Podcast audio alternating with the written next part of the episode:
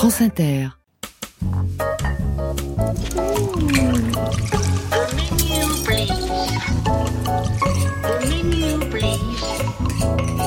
Je peux goûter comme ça? Oui, oui, oui, bien sûr. c'est bon.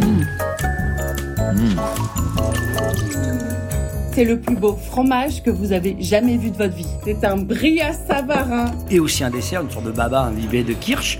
Jean Anselme Bria Savarin. Oui. Une seule tête, mais plein, plein, plein de casquettes, parce qu'il faisait plein de choses, cet homme-là. Mais il avait un défaut que je comprends bien, hein, c'est-à-dire qu'il aimait bien la table, sa physiologie du goût, des scénettes extrêmement bien écrites. La gastronomie est la connaissance raisonnée de tout ce qui a rapport à l'homme en tant qu'il se nourrit. On ne parle pas de recettes directement, même s'il y en a dedans. On est dans une espèce de philosophie de la vie. C'est un peu notre papa à tous, nous les gourmets, les gourmands. Bonjour à toutes et tous, bienvenue sur le plateau dont on va déguster aujourd'hui. On se met à la table d'un grand gastronome français, Jean Antelme, Bria Savarin, et non Jean Anselme.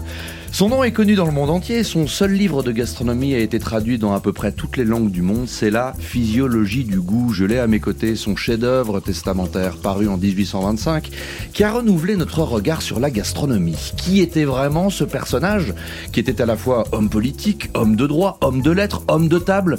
Comment a-t-il inventé ou réinventé le discours sur la cuisine et l'art de manger? Quel mangeur était-il d'ailleurs dans la vie? On brosse son portrait avec notre invité du jour, Jean-Robert Pitt. Bonjour. Bonjour. On est enchanté de vous recevoir. Vous êtes secrétaire perpétuel honoraire de l'Académie des sciences morales et politiques, grand géographe de réputation, grand spécialiste de la géographie et de l'histoire du vin et de l'alimentation. Vous signez Bria Savarin, le gastronome transcendant, aux éditions Talendier, une biographie fouillée et véritablement captivante qui lève enfin le mystère qui entoure ce personnage. Vous avez marché sur les pas et repas de votre héros, pour reprendre l'expression de votre ami Eric Orsena, qui signe la préface de votre livre. On va explorer toutes les facettes de ce personnage avec vous. Merci d'être là. Pour nous accompagner dans la découverte de Bria Savarin, Elvira Masson, Manon Fleury, Jérôme Gagnès. Bonjour à tous les trois. Bonjour, à tous et Bonjour toutes. à tous. Elvira. Je vais vous parler de celle qui est sans doute la plus grande admiratrice de Bria Savarin. Et elle n'est pas française. Et elle n'est pas française. Attention, c'est intéressant. Manon. Moi, j'ai une petite devinette pour vous aujourd'hui. Pouvez-vous me dire pourquoi on a fêté cette semaine seulement le 32e anniversaire de la mort du personnage qui m'a inspiré la recette du jour, alors que ce personnage est pourtant décédé il y a 128 ans? Ah, petite énigme, solution des jeux dans le courant de cette émission. Jérôme?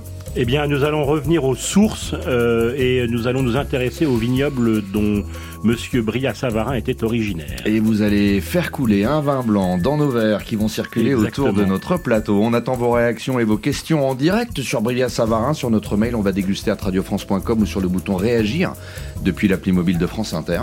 Et pour retrouver les contenus, les infos pratiques, les podcasts de notre émission, franceinter.fr à la page, on va déguster. France Inter. On va déguster avec François-Régis Gaudry. La vérité, c'est que très tôt, j'ai été curieux de savoir ce qui s'est caché derrière mon hachis parmentier, mon tourne-dos Rossini, ma tarte tatin, mon McDonald's, là c'est plutôt moins que qui que quoi, ou celui qui les coiffe tous au fourneau, puisqu'il cumule fromage et dessert, le grand, l'immense Bria Savarin. Et lui, en plus, il possède une rue à Paris, une avenue à Bruxelles, et bien sûr sa statue à Bélé, dans l'actuel département de l'Ain, où il naquit le 1er avril 1775, le jour du poisson. La totale.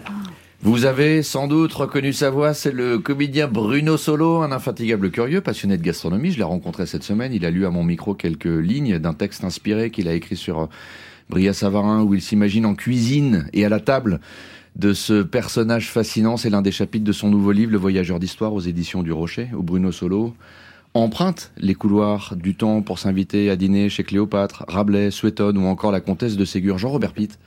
Bria Savarin a donné son nom effectivement euh, à des rues, notamment à Belley, sa ville natale, dans le budget, où est, une avenue. hein. où est érigée sa statue, on est d'accord.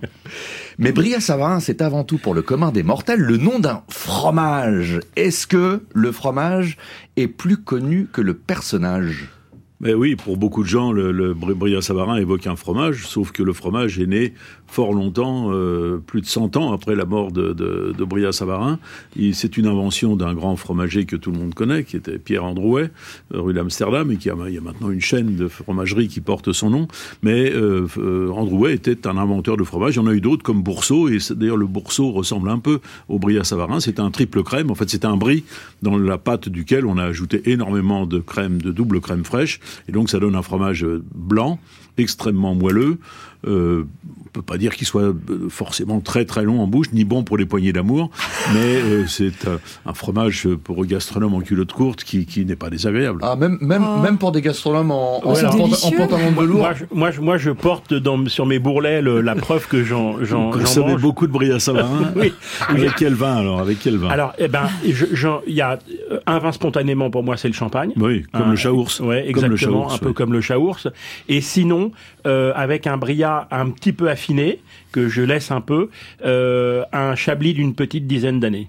Ah oui. Euh, Oui, oui, oui. sur sur la partie euh, des, des coteaux les plus euh, avec les vins les plus tranchants et les plus tendus euh, comme la montée de tonnerre par exemple et vraiment euh, ça fait un très joli accord c'est un, fromage que j'aime bien oui Et alors vous avez besoin d'un dessert après? Non, parce que là il y a tout ce qu'il faut. Euh, c'est Parce que, fromage et dessert. dans écoutez le- cher Jean-Robert je dois vous confesser que oui après Parce que Bria Savarin a effectivement donné la deuxième partie de son patronyme à un dessert qui est, disons, le cousin du baba. Oui, alors ça, ça, s'appelle le Savarin, Mhm. et euh, qui était le nom d'une grande tante dont il a euh, pu porter le nom, enfin qui lui a dû porter le nom. Parce que euh, elle n'avait pas d'héritier et elle a dit bon, je donne euh, euh, mes biens à la famille Bria à condition qu'elle que l'aîné de chaque euh, de la branche porte mon, mon nom. Le Savarin, c'est un pâtissier qui, qui a inventé ça à la fin du 19e siècle. C'est- agréable, hein, c'est en forme de couronne, Mhm. mais c'est un baba, oui. Et baba, c'est très joli parce que ça fait allusion à Storer, à, à Stanislas Sezinski, etc. Donc c'est encore plus ancien. Pour ceux et celles qui ne prennent Bria Savarin que pour un fromage ou un dessert, pourriez-vous, Jean-Robert Pitt, nous resituer ce personnage à la fois dans son histoire et sa géographie? Sa géographie est ô combien importante, mais alors déjà, sur le plan de l'histoire, il a vraiment vécu à une période charnière entre le 18e et le 19e siècle. Oui, il naît en 1755. C'est un homme de l'Ancien Régime, euh, d'une famille de, de, de juristes euh, assez aisés, pas, pas une immense fortune, mais assez aisés, et qui euh, fait. euh, bon, il naît à Belay, euh, qui est une toute petite ville de, de, aujourd'hui dans le département de l'Inde, dans cette province qu'on appelle le Bugey à l'époque. Bugey qui a quelques particularités juridiques parce que c'est une région qui a été rattachée tard à la France, comme la Bresse par ailleurs, euh, mais avant la Savoie, et qui est intermédiaire entre la France et la, Savoie, qui n'a pas de, de richesse extraordinaire ni de grandes villes. On n'y passe pas énormément non plus, mais euh, il aime beaucoup, beaucoup cette région où il passe son enfance, où il aime courir les guérets, les ruisseaux, chasser, ramasser les écrovisses, C'est un pays de pêcher. cocagne. Pardon C'est un pays de cocagne. C'est un pays de cocagne, euh, mais, mais pas, pas avec la réputation qu'a le Périgord, euh, par exemple. Euh, le Périgord acquiert sa réputation grâce au pâté de foie gras qui, qui arrive à Paris, donc Périgueux devient une espèce de mec de la gastronomie. En fait, les Périgourdins, euh, longtemps, ont mangé très très très sobrement la mique périgourdine. Je ne sais pas si vous connaissez la mique. Il faut quand même euh, s'accrocher et jeûner quelques jours avant pour pouvoir manger un plat entier de mique. Mais non, Bria Savarin mène à une jeunesse agréable, mais travailleuse aussi. Il fait ses études à Dijon de droit et en même temps, il suit des cours de médecine et il se passionnera toute sa vie pour la médecine. D'où ce titre, le titre de son livre écrit quelques, euh, publié quelques semaines avant sa mort, qui s'appelle La physiologie du goût.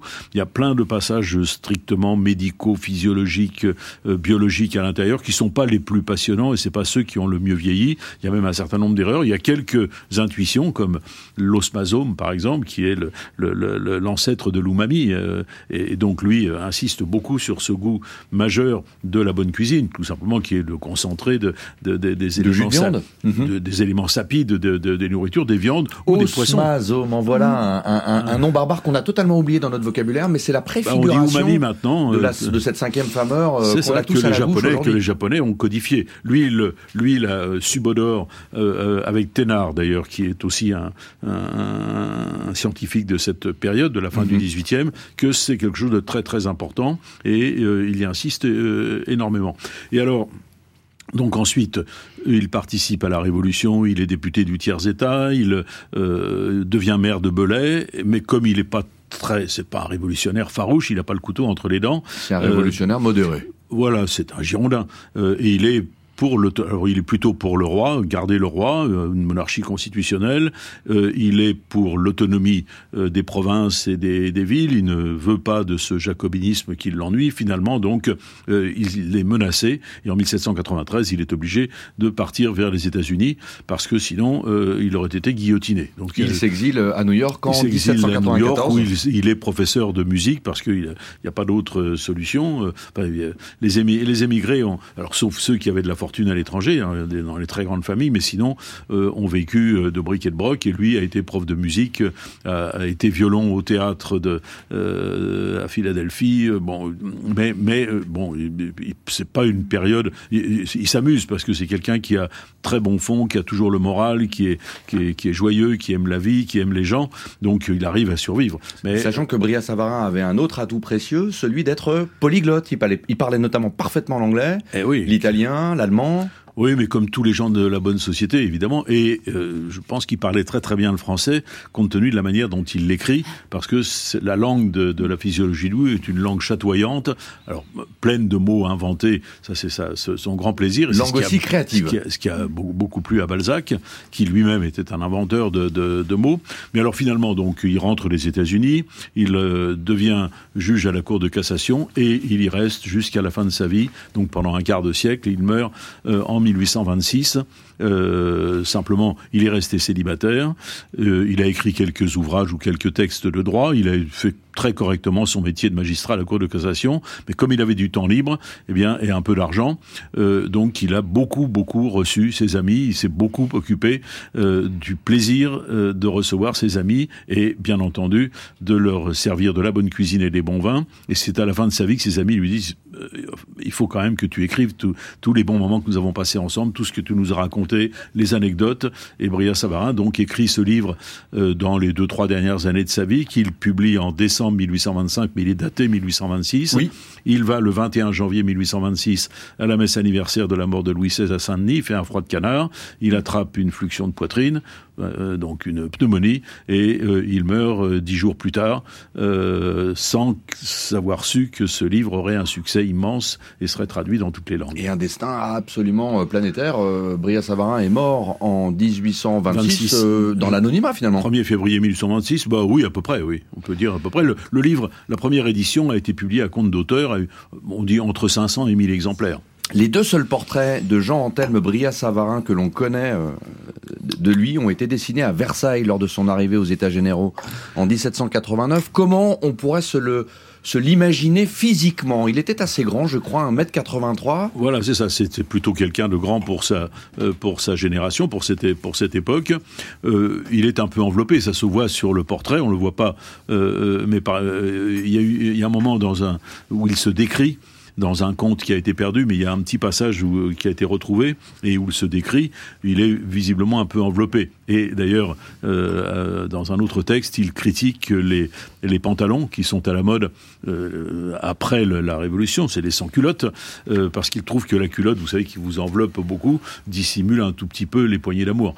Et donc, il critique violemment le pantalon. Cela dit, dans sa... Il a un problème avec les maigres et les longilignes. oui, il n'aime pas les longilignes, il n'aime pas non plus l'obésité, de, de, parce qu'il a, il a connu des gens qui pesaient 200 kilos, comme le général Sibuet. mais ça, bon, ça, il trouve que c'est exagéré. À, qui il a fourni, administré des conseils euh, pour euh, précisément euh, se mettre au régime oui, un petit peu au régime, oui, mais, mais, mais il faut pas trop se mettre au régime.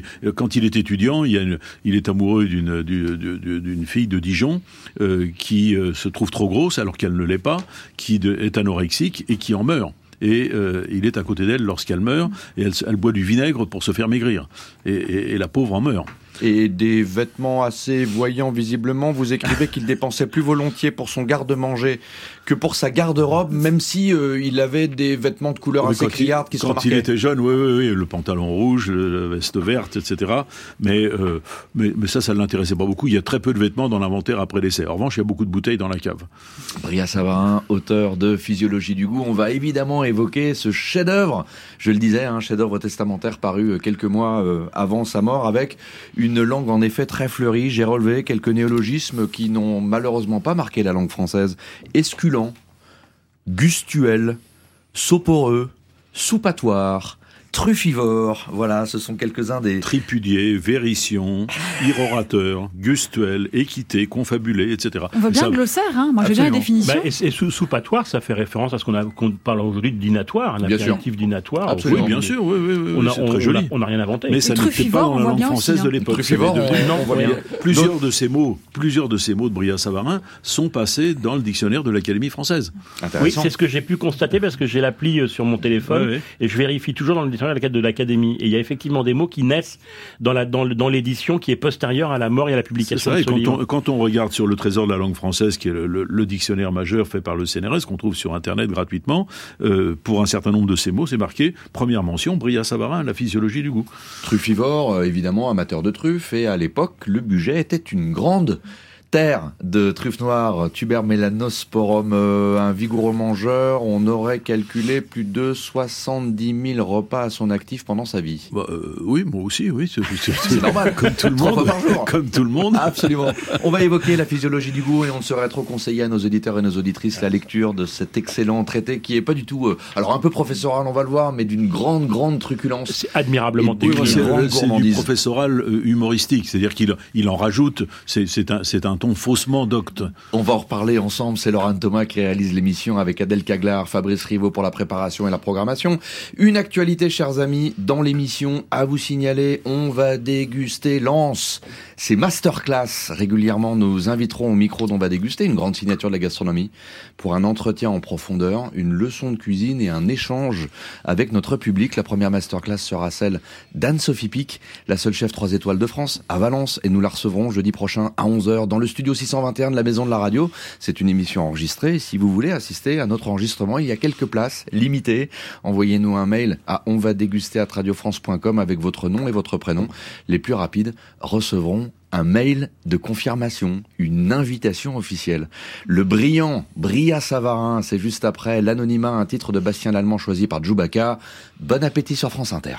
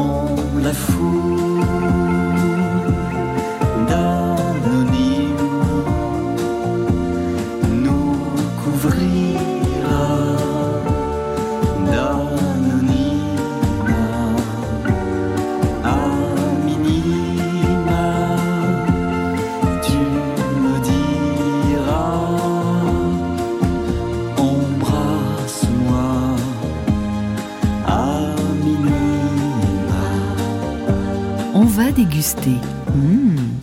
La gastronomie est la connaissance raisonnée de tout ce qui a rapport à l'homme en tant qu'il se nourrit.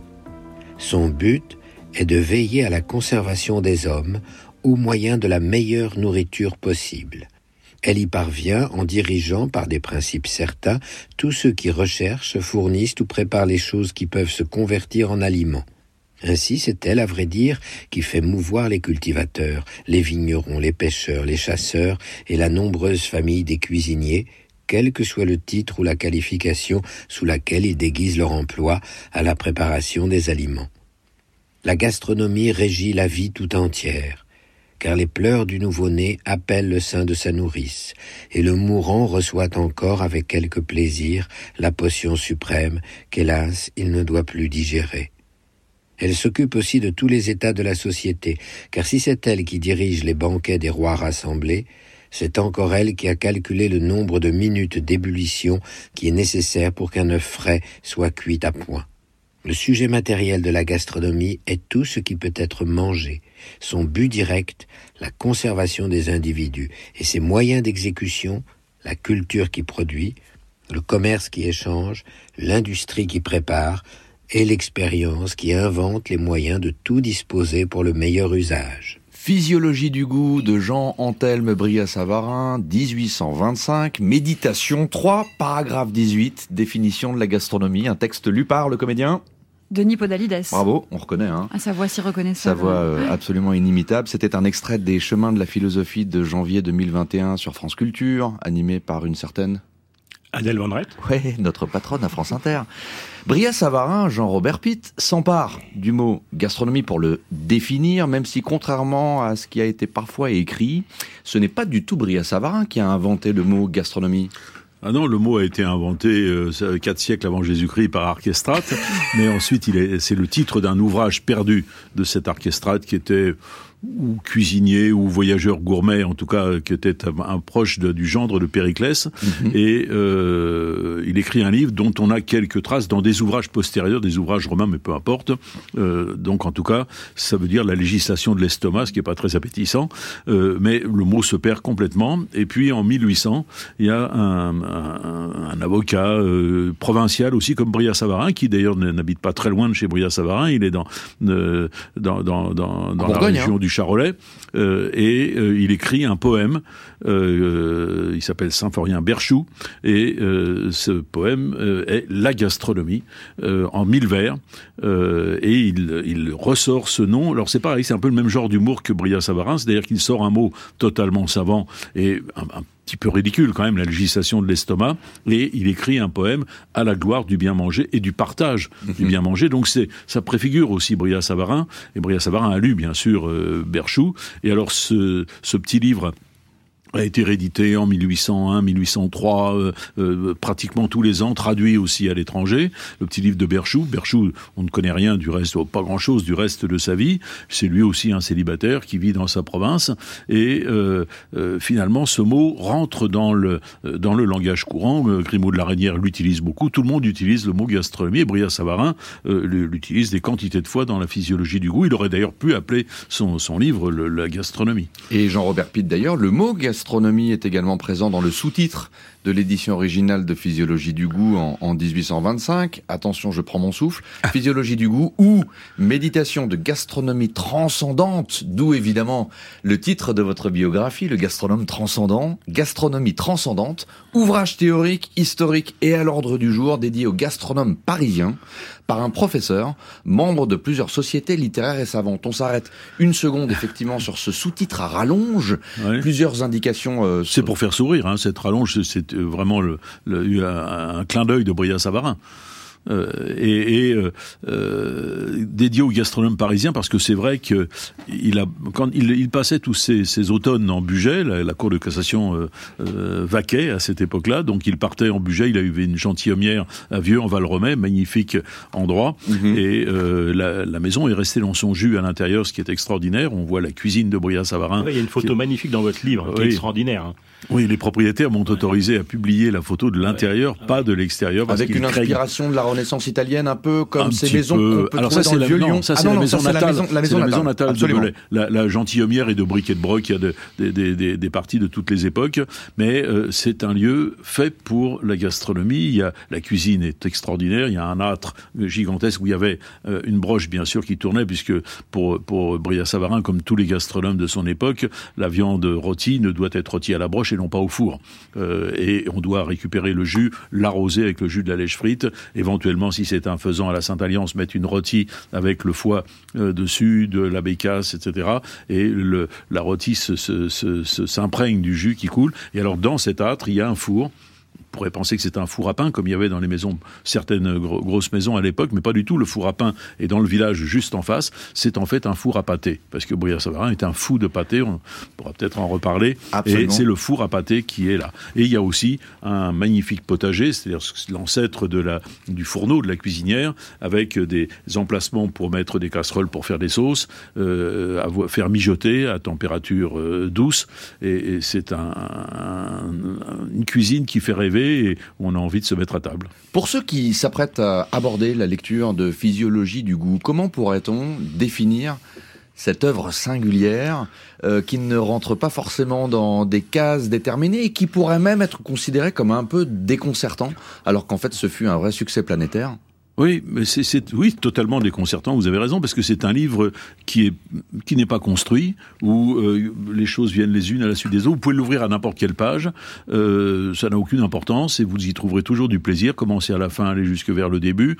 Il y a des passages sur lesquels on peut passer relativement vite, euh, qui sont les passages précisément physiologiques. Un peu datés. oui, Euh, il, décrit quand même le chemin depuis la bouchée jusqu'à, euh, jusqu'au sphincter, tout ça en détail. Ah oui, oui, avec certains une, lui ont reproché d'ailleurs en disant Avec un les- sens anatomique voilà, très poussé. certains lui ont dit c'est peut-être pas idéal pour les dames qui ne- ne- bon mais mais il y a des passages absolument délicieux désopilants c'est surtout les passages dans lesquels il décrit ses expériences gastronomiques toujours en compagnie il n'est jamais seul c'est sans doute quelqu'un qui n'a jamais mangé seul de sa vie peut-être eu quelques fois au restaurant quand euh, entre deux sessions de la cour de cassation il allait dans les restaurants du Palais Royal avec son chien d'ailleurs il- le chien était même à la cour de cassation avec lui et euh, ça lui est arrivé sans doute de manger un peu seul. Mais en général, il mangeait toujours avec des amis. Le préfacier d'une de ses éditions récentes, Jean-François Revel, évidemment, hein, écrivain, ancien journaliste, ancien patron de l'Express, définissait ainsi ce livre, un livre de digression.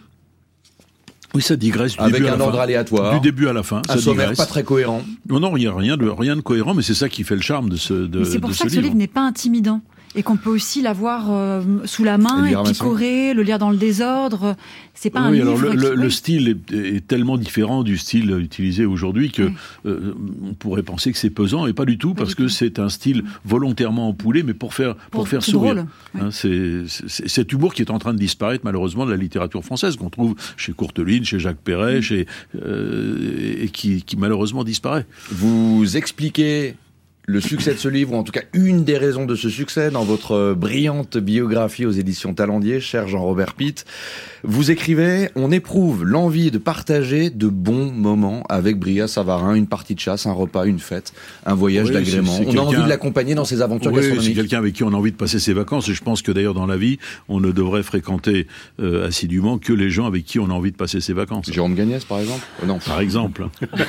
Quoique. Enfin, avec ça- un tire-bouchon. Avec Voilà, s'il arrive avec de quilles, éventuellement, euh, ça pourrait s'imaginer.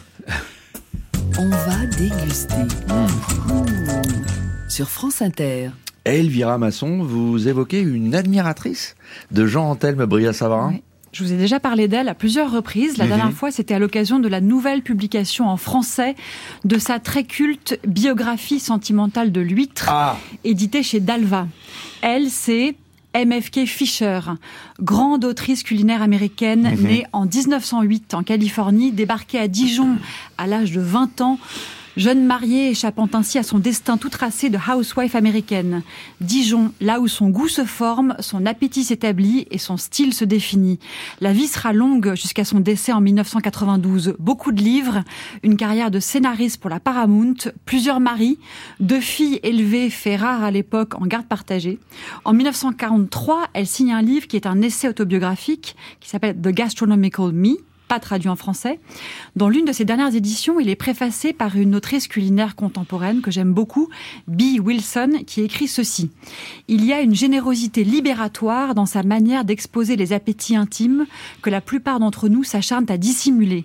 Personne n'a jamais eu autant confiance en ses propres fins, ni été aussi déterminé dans sa quête pour les combler. Alors c'est peu de dire que j'admire MFK Fisher, je radote un peu sur le sujet d'ailleurs. La partie d'elle que j'avais le moins explorée, c'était précisément son amour pour Bria Savarin, qu'elle découvre à Dijon et dont elle est la première à traduire en anglais la physiologie du goût en 1940. Sa traduction est un modèle du genre. Il faudrait pratiquement traduire en français sa traduction en anglais de, la physiologie du goût, surtout les notes de bas de page de cette Physiology of Taste, tant elles sont du MFK Fisher pur jus, brillante, érudite, drôle, parfois triviale, sentimentale, où elle glisse ses propres digressions, tiens, tiens, bah comme, euh, comme son mentor, comme son modèle, des conseils tour de main. Dans un passage que Bria Savarin consacre au stade idéal de dégustation de tel et tel aliment. Je crois que c'est dans le petit chapitre variété de la fin de la physiologie. Il évoque les capres, les asperges qui nous régalent avant pleine maturité, le faisan qui se doit d'être maturé et sur le point d'entrer en déco- decomposition, comme elle dit en anglais. Putréfaction. Exactement. À l'instar d'un fruit, la nèfle, Et oui. qui occasionne C'est une pas le note. seul, d'ailleurs. Enfin, C'est pas le pardon. seul- non, c'est absolument pas le seul. ouais. Qui occasionne une note de bas de page dans laquelle elle évoque des souvenirs. Au cours de mon enfance dans le sud de la Californie, les nèfles sont les seules choses que j'ai jamais volées.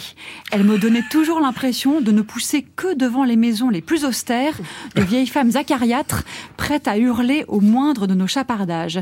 Il reste peu de ces hauts arbres verts sombres, et la plupart des gens ne connaissent pas la volupté de ces fruits presque gâtés, et n'ont pas senti sous leurs doigts le satin de leurs pépins bruns, cette si grande délicatesse. Plus tard, on croise le mot de ketchup dans cette version en anglais de physiologie. Ce qui m'a surprise, donc j'ai filé lire la note de bas de page dans laquelle elle précise que dans la version originale, c'est le, mot peu cou- le mot peu courant de calchup, C-A-L-C-H-U-P, qu'elle traduit donc par ketchup, qu'elle appelle également catsup, probablement dérivé du chinois ketchup, une sauce poisson saumurée. C'est vous dire comme elle est érudite aussi. hein.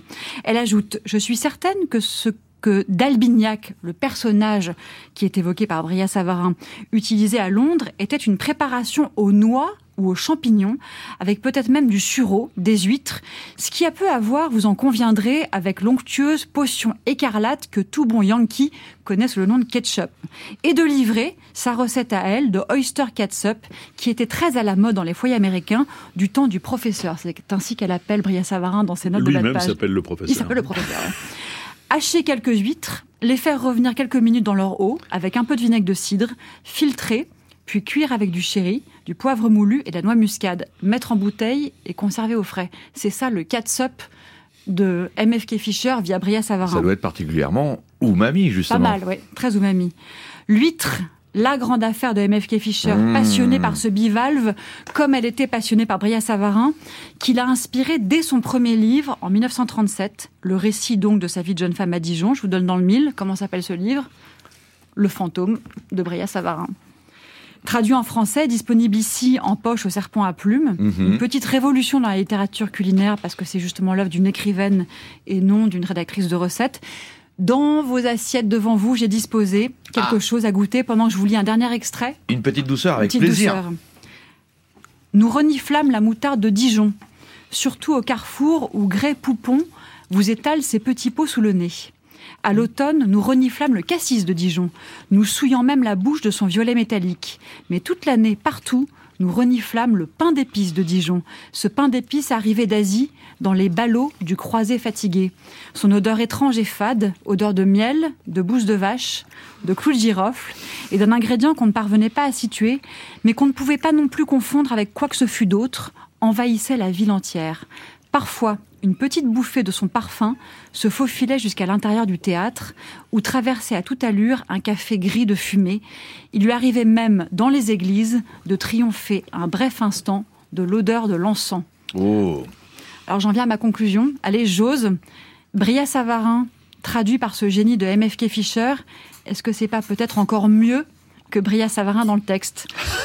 Jean-Robert Pitt, ce sera à vous de nous le dire. Voici pour vous de physiologie s'é- s'étouffe avec, s'étouffe avec Non, son... non, je m'étouffe pas, mais sont pas je, je pense que les, les deux sont complémentaires, qu'elle a aimé Brillat-Savarin, Oui. qu'elle a, et, et elle lui a tressé un éloge formidable. Ce livre, Le fantôme de Brillat-Savarin, est magnifique, où elle décrit entre autres le repas qu'elle fait chez Racouchot, qui était Oui. le, le grand restaurant de Dijon, qui malheureusement n'existe plus, où on restait quand même quelques heures à table, et où on servait de- du gibier, des truffes, etc. C'est un récit magnifique, Absolument, hein, ouais. absolument merveilleux. Mais ce pain d'épices, là, Il est- que... il est merveilleux aussi. Délicieux. On peut dire que c'est du pain d'épices, oui. C'est du pain d'épices qui vient de la maison Donon à Saint-Aubin-sur-Yonne.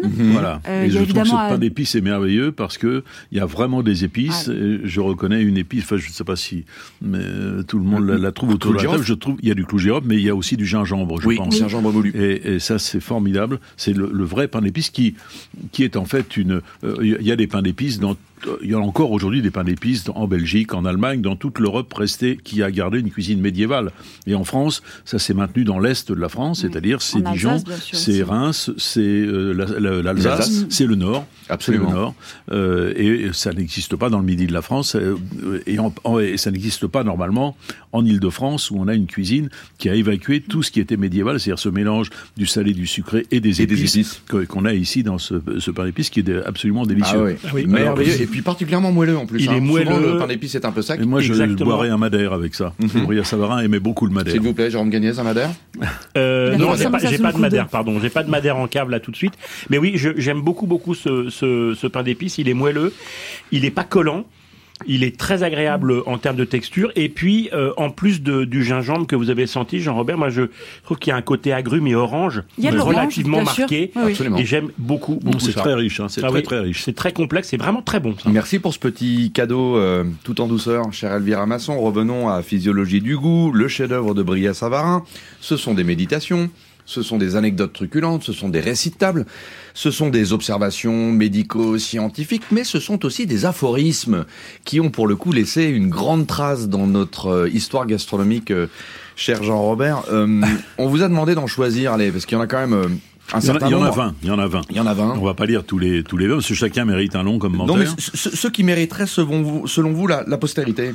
Bah, il se trouve, vous le savez, vous l'avez dit tout à l'heure, que je suis géographe, et donc le troisième aphorisme, moi, me plaît beaucoup parce qu'il est vraiment euh, très, euh, très lié à ma, à ma discipline. Euh, il dit la destinée des nations dépend de la manière dont elles se nourrissent. Mmh. Et ça, cette phrase explique beaucoup de choses de l'histoire de l'humanité, de la géographie de, de l'humanité, parce que beaucoup de contacts entre les peuples, d'échanges, mais aussi de guerres, sont liés à des questions euh, alimentaires. Euh, on vient de parler d'épices, le, le, le- le poivre et le blocus continental ont joué. Bon, j'ai pas le temps de raconter l'histoire, mais en tout cas. Pour moi, c'est une un très bel aphorisme. Je peux Mhm. passer à un deuxième, Avec peut-être plaisir. Alors le, le deuxième qui me plaît énormément aussi, qui correspond à, à un événement du temps de Brillat-Savarin, c'est le neuvième aphorisme. Ils sont, ces aphorismes sont au début de- de- du livre, euh, et il dit la découverte d'un mets nouveau Ah, fait plus pour le bonheur du genre humain que la découverte d'une étoile. Alors évidemment, mes, mes confrères astronomes de l'Académie des sciences ne seraient pas contents de, de, de cet aphorisme, sans doute euh, sont furieux, mais c'est l'époque de la, de la comète. et oui, Euh, il faut resituer cet aphorisme Halley, dans le euh, contexte. euh, euh, qui a permis d'ailleurs de faire des grands vins. Les, les- les vins de l'époque de la comète sont extrêmement grands, mais Brillat-Savarin se passionne pas vraiment pour l'astronomie. Il y a que la médecine, en dehors de la gastronomie et du droit, il n'y a que la, médecine, le- la, la gastronomie qui l'intéresse. Donc euh, euh, c'est la découverte d'un mets nouveau qui lui apparaît quelque chose d'extraordinaire et, il découvre des mets nouveaux tout au long de sa vie, en particulier pendant son voyage aux États-Unis, mais aussi au cours de ses voyages et il en invente euh, lui-même hein, et il en fait confectionner et il perfectionne aussi des recettes anciennes. Donc c'est l'invention gastronomique, c'est vraiment quelque chose qui le, qui le passionne et qui euh, le, le- le- motive. Alors le treizième euh, des 20 aphorismes est aussi tout à fait intéressant et même plus qu'intéressant, il est réellement fondateur d'un des, des éléments de la gastronomie française qui a été classé au patrimoine mondial de l'UNESCO, du repas gastronomique français. Vous y êtes pour quelque chose? Un petit peu. Le, le, le 13e dit prétendre qu'il ne faut pas changer de vin est une hérésie. La langue se sature et après le troisième verre, le meilleur vin n'éveille plus qu'une sensation obtuse. Donc si on en a un repas de six plats ou de huit plats ou de dix plats, il faut changer de vin vin à chaque plat. Et le grand art, c'est de trouver le vin qui s'harmonise le mieux avec le plat, c'est-à-dire où les deux, le, le solide et le liquide, s'épaulent mutuellement. Le vin est magnifié par le solide et le solide est magnifié par le vin. Et ça, c'est vraiment du grand art français. Et, et alors qu'auparavant, avant Bria-Savarin, sous l'Ancien Régime, on ne buvait qu'un seul vin tout au long du repas, puisqu'on mettait 25 plats dans chaque service sur la table, dans les grandes maisons, bien entendu, ou à la cour de royale. Et, et, donc, on pouvait pas imaginer de marier tel plat que qu'on se faisait servir, le- l'aile de gélinotte ici, le morceau de carpe, le morceau de, de saumon, avec un vin différent. Donc, on buvait un seul vin que le laquais apportait, avec de l'eau glacée à l'intérieur. Donc, c'était pour se rafraîchir, mais il n'y avait pas cette sensation qui peut être extraordinairement euh, complexe et riche, euh, je dirais symphonique, que, comme en- je prends un mot musical volontairement, qui permet d'apprécier ce que, ce que l'on mange et ce que l'on boit. Bria Savarin, pionnier des accords mévins, qui Ouais. font désormais partie de notre culture de table. On va évoquer le vin avec euh, Jérôme Gagnès dans un instant, la physiologie du goût, mais aussi les goûts de Bria Savarin. Quel mangeur était-il? Qu'est-ce qu'il aimait à table? On va tâcher de brosser un portrait gourmand de Bria Savarin juste après ça. Il n'est pas facile de déterminer précisément en quoi consiste l'organe du goût. Il est plus compliqué qu'il ne paraît. Certes, la langue joue un grand rôle dans le mécanisme de la dégustation. Blue sky smiling at me. Nothing but blue skies do I see. Blue birds singing a song. Nothing but blue birds all day long. Never saw the sun shining so bright. Never saw things going so right. Noticing the days hurrying by when you're in love. My, how they fly.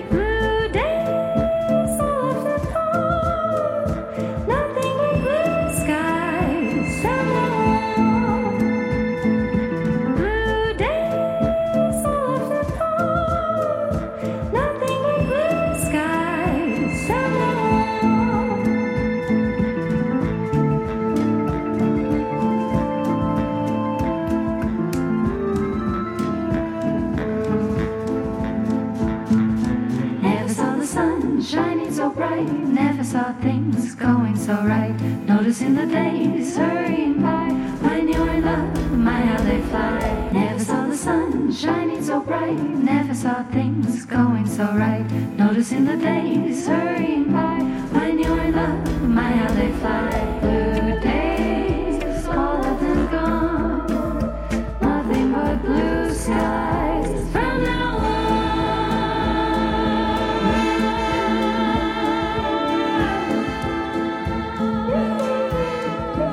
Lana Del Rey avec Blue Skies, qui n'est autre que la bande originale de The New Look, la nouvelle série consacrée à Christian Dior. Sur France Inter, avec François-Régis Gaudry, on va déguster. Jean Antelme Bria Savarin ont fait connaissance avec ce grand écrivain gastronome, auteur de la auteur de Physiologie du goût, en compagnie de notre invité du jour Jean-Robert Pitt, son biographe Bria Savarin, le gastronome transcendant, c'est votre livre, votre biographie chez Talendier. Manon Fleury, on avait une énigme en début d'émission. Un anniversaire que l'on a fêté, le 32e anniversaire de la mort d'un personnage célèbre qui est pourtant décédé il y a 128 ans. Ça nous intrigue. Et oui, quand on est chef, il y a des noms qui résonnent particulièrement et celui de Lucien Tendray oui. me paraît indissociable de la grande cuisine française. Il fut le neveu de Bria Savarin et surtout celui qui coucha sur papier tant de recettes issues de son budget natal. Il était né le 2 décembre 1829 et il est donc décédé un 29 février 1896 lors d'une année bissextile. Et c'est ça. Lucien Tendray a été et est encore une fabuleuse inspiration pour de nombreux chefs, et notamment pour le grand cu- cuisinier Alain Chapelle, natif lui aussi du budget, et dont on ne doit jamais oublier de rappeler l'importance. Nous sommes bien d'accord. Chez Lucien Tendray, il faut bien le dire, énormément de recettes font envie, mais les ingrédients nécessaires pour les réaliser ne sont plus aujourd'hui facilement disponibles. Il en va ainsi des écrevisses, comme il en va également des foie blonds nécessaires au gâteau du même nom qu'il est aujourd'hui si difficile de trouver. Dans cette collection invraisemblable de mets délicieux et de délicatesses, mon goût m'a dirigé vers la sauce Nantua, qui à l'origine servait à tirer parti des carapaces d'écrevisses dont la chair avait été réservée pour préparer des mets plus luxueux. Une recette économique et responsable avant l'heure. La sauce Nantua servait alors à napper un gratin de queue d'écrevisse, à accompagner les fameuses quenelles de brochet, ou encore à recouvrir le gâteau de foie blond que je viens d'évoquer. Pour la petite histoire, la sauce Nantua fait référence au lac du même nom, Mhm. situé dans les départements de l'Ain, et grande source d'écrevisses dans un passé lointain. La sauce Nantua demande un peu de précision, mais elle n'est pas très difficile à réaliser, à car elle est à l'origine une simple béchamel associée à un beurre infusé aux carapaces d'écrevisses. Pour, simpli- pour simplifier et pour utiliser un produit de saison et durable, je vous propose de réaliser cette sauce Nantua à base de carapaces d'étrille. Ah, on passe côté mer. Celles que j'ai utilisées viennent de la côte d'Opale. Je les ai trouvées à la poissonnerie Poisson. Je sais qu'Elvira, vous y allez de temps en temps. Oui, on oui. C'est vrai. Troisième Il faut- arrondissement, hein. Rue des Gravilliers. Exactement. Il, y a- il paraît qu'il y a un bon restaurant dans cette rue en ce moment. Il faut en profiter car c'est le début de la saison. Vous début parlez, mars. vous parlez du vôtre, quoi. Oui, non, je sais D'accord, pas, Datil. pas. Non, mais. Il s'appelle Datil, Petite précision, je suis enfin allé déguster la cuisine de Manon Fleury. moi, pas Euh, encore. J'aurai l'occasion d'en reparler. Datil, votre restaurant, c'était tout simplement prodigieux. Ben, merci. Ils font donc les faire rôtir au four, donc les étrilles, à 180 degrés pendant environ 40 minutes et ensuite les immerger dans 200 grammes de beurre préalablement clarifié pendant 30 minutes. J'ai pris une autre liberté et j'ai eu envie de remplacer le traditionnel flambage au cognac par une réduction de vin oxydatif comme du vin jaune par exemple. Moi j'ai utilisé un fond de bouteille de la cuvée en aparté de Lise et Bertrand Jousset qui traînaient au restaurant. Super vignerons qui Ouais. sont dans la Loire. Le Ah, moi, principe est le suivant. Il s'agit de faire donc une béchamel classique, un roux à base de farine et de beurre, sur lequel on verse du lait froid et qui s'épaissit. On ajoute ensuite le vin réduit, le beurre infusé des carapaces, le zeste d'une orange et une pincée de paprika fumée. On obtient grâce au roux une liaison qui rend la sauce à la fois très onctueuse, très parfumée et, avouons-le, un peu riche. Avec cette sauce Nantua, ou plutôt doit-on l'appeler sauce américaine, car c'est son nom à partir du moment où on remplace les écrevisses par des étrilles, je voulais vous proposer de travailler une recette terre-mer en utilisant un légume emblématique de la région lyonnaise et toujours un peu mal connu et sous-utilisé, le cardon. Magnifique, cousin de l'artichaut. bon. J'aime bien ce produit au goût délicat d'artichaut, même si son côté fibreux est quelquefois difficile à contourner. Pour cela, il faut bien tirer sur les parties fibreuses en les épluchant à l'aide de la, de la pointe d'un petit couteau Mhm. et en tirant sur les fibres, un peu à la manière de la rhubarbe par exemple. À Lyon, le cardon se déguste le plus souvent en gratin, Avec ou de la même moelle. Avec, Avec de, la moelle, La de exactement. Mais là encore, la recette m'a paru un peu trop riche. Je vous propose donc de les cuire tout simplement avec un peu d'eau, additionner d'huile d'olive ou de beurre et du jus de citron. Et pour préserver l'acidité et ne donner de la vivacité au plat, je vous propose de réaliser vous-même de fines lamelles de citron que vous ferez mariner au sel et au sucre pendant 30 minutes avant de les utiliser. Pour le dressage, je vous invite à présenter les cardons parsemés de morceaux de citron, accompagnés de la sauce Nantua, servie tiède. Avec cette recette revisitée, on fera ainsi joyeusement honneur à Bria Savarin, à Lucien Tendret et au budget. Bravo. C'est magnifique. Très belle, euh, très belle prouesse avec un, un croquant suave, même s'il y a l'acidité du citron de ce Oui. cardon qui est un merveilleux euh, légume que l'on consomme d'ailleurs aussi beaucoup en Suisse, beaucoup du côté de la Provence, très dans très réputé dans les couscous Maroc, euh, du Kabylie, de Kabylie, Ouais. etc. Vous savez, à Paris, on en, Jean-Robert trouve, Pilz. on en trouve pratiquement pas de, de cardon. Enfin, moi, je n'en ai jamais trouvé. En revanche, moi, euh, il y a un légume parisien, enfin, qui est très utilisé à Paris, qui est délicieux, qui ressemble un peu, c'est la blette. Ouais. Et euh, les blettes, c'est Et notamment extraordinaire. leur côte blanche. Les- Mais- mais moi, je mélange les côtes et les, et les feuilles. Je trouve que ça va très bien ensemble. Au gratin, au four, c'est formidable. Et les maraîchers avec qui je travaille, pardon, vous ai coupé la parole, euh, tra- travaillent les cardons. Ça pousse apparemment très bien en Ile-de-France et en fait, c'est très peu euh, connu. Donc en fait, euh, ils arrivent beaucoup moins à les vendre que les Parce qu'il n'y a pas de demande. Il n'y a pas de demande. Et oui, le, On le Lyonnais sert- euh, que je suis chez. Paul, chez Paul Bocuse, qui sont euh, absolument, Absolument. remarquables. À Collonges, au Mais à la, manière, à la manière traditionnelle, c'est-à-dire avec la moelle. C'est d'ailleurs un, un plat de Noël fabuleux Bon, avec la moelle de bœuf. Magnifique, C'est, euh, un- magnifique, vraiment un- magnifique. un, un- un- un plat de fête, mais en même temps un plat familial absolument extraordinaire. Est-ce que les accords vont euh, être dissonants ou harmonieux avec euh, notre verre, cher Jean Gagnez Ah ben on y va. Eh ben écoutez, oui, ça marche très très bien. Alors je spoil tout de suite le truc, ça marche très très bien. Bravo pour ce plat, Manon, c'est une merveille. Euh, Il y a euh, le croquant de l'acidité, il y a le, le, le gras de cette sauce. Eh bien, ça accompagne merveilleusement notre vin qui n'est autre que un vin du budget, bien évidemment, parce que je ne pouvais pas faire autrement euh, dans une émission consacrée euh, à Jean-Anthelme Bria-Savarin que de parler de, ce- de ce petit vignoble de 500 hectares euh, qui produit, alors qui est situé en gros, au sud du département de l'Ain, entre l'Isère à l'ouest et la Savoie à l'est. Euh, et ces 500 hectares euh, sont consacrés à la production de vins euh, blancs, euh, rouges, euh, rosés, secs, enfin euh, secs, et puis aussi des vins effervescents. Ça représente même 60% de la production. On s'intéresse aujourd'hui euh, à la maison Bonnard, euh, qui est un, un domaine euh, qui est situé à Sayonnat, euh, un domaine de 16 hectares. Ça a été créé en 1988 par euh, Roland et Frédéric, deux frères qui ont euh, créé en fait l'activité de viticulture au sein d'une ferme en polyculture. Et ils ont été bien inspirés ce jour-là parce que, euh, en l'espace donc d'une trentaine, d'une 35 ans, ils ont réussi à s'imposer comme un des domaines majeurs de l'appellation. Euh, et je le dis avec d'autant plus de facilité que dans le, sur l'ensemble des, des vins du budget que j'ai goûté pour cette émission, j'ai mis un petit carnet de dégustation sur, le, sur le- la page de l'émission. Et ce sont, ce sont eux qui vraiment, euh, sur l'ensemble des cuvées, m'ont vraiment convaincu. J'ai eu beaucoup d'autres vins que j'ai aimés. Vous le verrez dans le, dans le carnet de dégustation.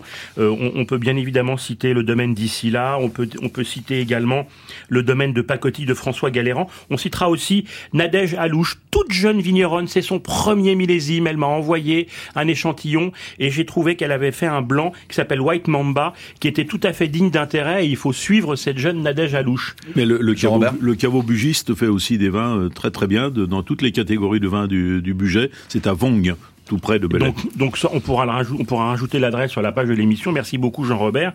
Et, et, euh, et donc nous dégustons là la roussette de Montagneux de la maison Bonnard 2022. Euh, J'aime beaucoup euh, le cépage. Alors c'est un cépage qui s'appelle l'Altesse. C'est un cépage qu'on trouve également en Savoie. C'est un cépage que j'aime beaucoup parce que c'est un cépage qui donne des vins que je trouve très complets. C'est-à-dire que d'abord c'est un cépage qui donne des vins qui sont assez parfumés. Or j'aime bien euh, que le vin flatte mon odorat et en l'espèce euh, le la roussette apporte des arômes qui vont de l'exotique à l'agrume, euh, des notes de citron, un floral qui est toujours assez chatoyant, qui est toujours assez euh, euh, qui, qui est toujours assez chaud euh, et en bouche un vin qui qui combine et c'est ça pour moi le graal dans un blanc qui combine à la fois le gras de la matière et l'acidité. Et ce sont ces deux éléments qui lorsqu'ils se rencontrent et lorsqu'ils s'équilibrent naturellement dans un vin produisent le vin le plus complet que l'on puisse désirer avec notamment euh, une grande capacité à s'accorder avec les mets les plus divers, que ce soit des viandes ou des poissons, que ce soit des légumes euh, ou, euh, et également des légumes. Et ça, va très très bien d'ailleurs avec la préparation, avec le plat de, de Manon. Donc vraiment, précipitez-vous sur cette roussette de Montagneux, ça vaut 16,90 euros. C'est un prix qui est assez élevé pour la région. C'est un véritable cadeau si l'on met au regard de ce prix la qualité de ce vin, parce que véritablement c'est un très beau vin blanc. Je, je fais une petite note très rapide. Ils, ils font un, un pinot noir qui s'appelle les Gravelles, qui est une merveille de parfum, d'élégance et de finesse sur la cerise. Mmh, vous connaissez particulièrement bien le budget. Vous nous Oui, disiez je même en vais- coulisses, cher Jean-Robert, que vous aviez consacré votre mémoire. Quand j'étais jeune étudiant, donc j'avais euh, à peine 18 ans, j'ai fait mon mémoire de maîtrise sur les vins du budget. Sans avoir Mais- d'origine là-bas. Hein. Euh, J'avais une arrière-grand-mère qui était d'Ambérieux, mais, ça n'avait rien à voir. Enfin, en tout cas, j'ai passé euh, une année extraordinaire à découvrir ces vins qui étaient à l'époque extrêmement rustiques. Il y avait déjà quelques bons vins, et j'ai le souvenir que euh, un des vins que j'ai préféré euh, à cette époque, c'était le Montagneux, qui est en plus produit sur un paysage extraordinaire, sur un coteau très pentu qui domine la vallée du Rhône, dans le ce V du Rhône qui entoure le budget, vers le exposé au sud, et puis ce cépage Altesse, qui est un cépage qui sent la violette à certains moments, et qui est un oxymore parce que c'est du gras sec. Ah, c'est ça. Bien dit. euh, c'est Gras un, sec. un peu comme parfois certains chenins de savonnière, et parfois comme ça avec du, euh, c'est c'est gras et sec à la fois. C'est à la fois horizontal, du volume aromatique Voilà, et vertical. Il y a une tension euh, c'est c'est de la caresse surtout. hein. Un dernier mot sur Bria Savarin, on arrive au terme de cette émission. Ah, Bria Savarin, Bria Savarin, c'est l'ami de, de l'humanité. C'est quelqu'un. euh, euh, je regrette de ne pas l'avoir connu. Gros mangeur, amateur également de non, gibier. pas gros mangeur. euh, Ah. euh, mangeur. Son euh, tour de taille trahissait quand même une certaine gourmandise. Oui, mais Parce parce qu'il faisait pas, sérieux, il faisait pas assez d'exercice. Enfin, il allait à la chasse quand même, mais il adorait tellement les haltes de chasse où on servait des bouteilles de, de champagne. euh, il apportait de la glace avec. Les haltes de chasse, c'était un peu les casse-croûtes, hein, tout simple. Mais euh, pas tout simple. Oui. Des casse-croûtes Mais élégants. froid. Des casse-croûtes élégants. Amateur et- de pâté, malheureusement, on n'a pas eu le temps, Ah, mais. Le pâté Mais et, bien et- sûr. et les, et les petits oiseaux rôtis à la broche, parce Ouais. que c'était un fou de petits oiseaux qu'on n'a plus, qu'on n'a plus le droit de manger aujourd'hui, hélas. Les ortolans. Eh oui, eh oui, eh oui, les grives. Les grives, absolument. Et tout ça était merveilleux, il, il le faisait fantasmer. hein. Je recommande à tous ceux qui nous écoutent la lecture de votre passionnante biographie, Bria Savarin, le gastronome transcendant. On passe vraiment un, un sacré moment en sa compagnie avec une préface d'Éric Orsena, c'est aux éditions Talendier. Merci beaucoup Jean-Robert Pitz. Merci à vous. Et il y a des recettes aussi que vous pouvez exécuter. D'avoir absolument, il y a des recettes, on l'a pas dit, c'est très important. D'ailleurs, euh, Manon Fleury s'est inspirée de quelques-unes d'entre elles. Il y a effectivement des recettes qui parcourent toute votre biographie. La semaine prochaine, polenta et semoule de maïs avec Alessandra Pierini et le chef Julien Dubouet qui nous vient des Landes, enfin qui est à Paris mais qui est landais. À dimanche prochain. Si vous avez encore faim,